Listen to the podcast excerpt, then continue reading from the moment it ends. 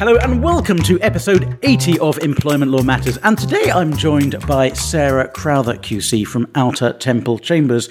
Sarah is also head of chambers at Outer Temple. She is my head of chambers, and Sarah is going to be talking with me about cross-border and jurisdictional issues.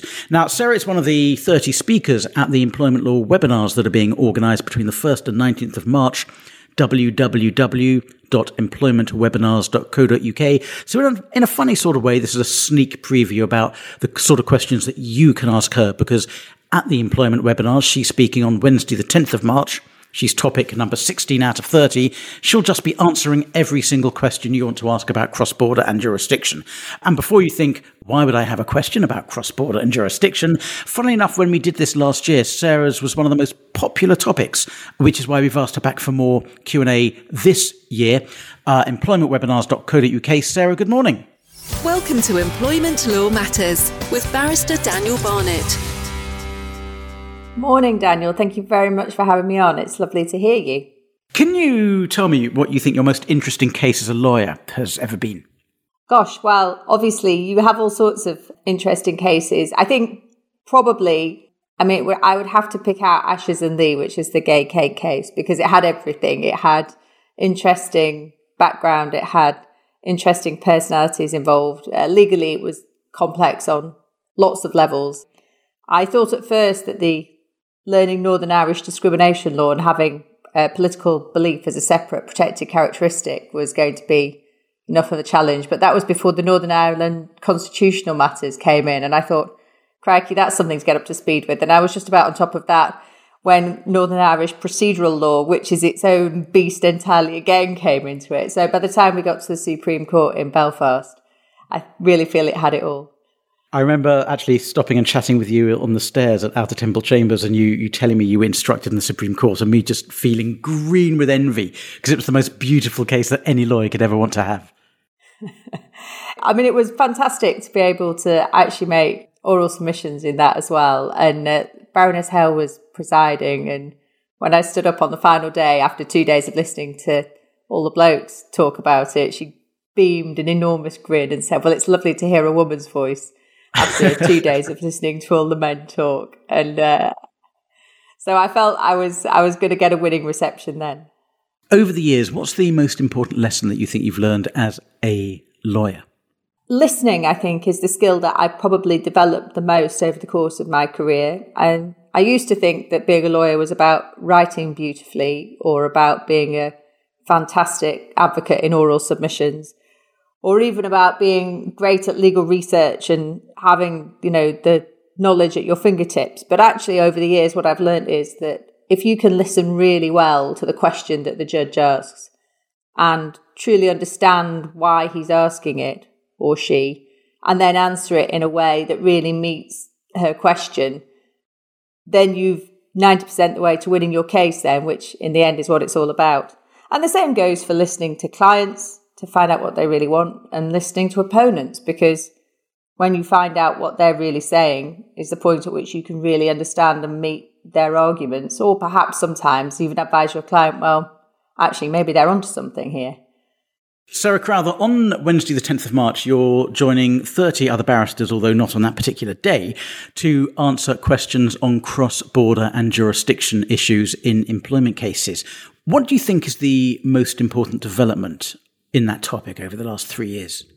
Oh, Brexit, without a doubt. That has, third time in about 20 years, completely changed the landscape in jurisdictional issues. And it will do so in foreseeable ways, but it'll do so in less foreseeable ways as well. We've exchanged now a scheme which had very fixed and firm rules for one, which is the English common law system, which is fundamentally based on a discretion and an ability to be flexible and do justice in the individual case, which brings with it, in my view, probably more litigation and obviously a slight change in the nature and types of cases that can be brought. And that will play out over the next months and years.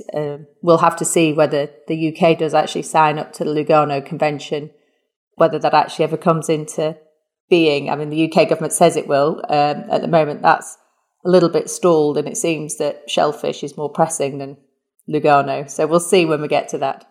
And if you want to find out what the Lugano Convention is, then make sure you join us at www.employmentwebinars.co.uk so you can question Sarah Crowther about everything related to territorial jurisdiction and cross-border issues in employment tribunals. Sarah, final question. If you could make one change to the law on territorial jurisdiction, what would it be? Well, probably relatedly to my last answer, now that we're back thrown onto our common law principles, it's thrown into sharp relief the fact that they've grown up in a very ad hoc fashion.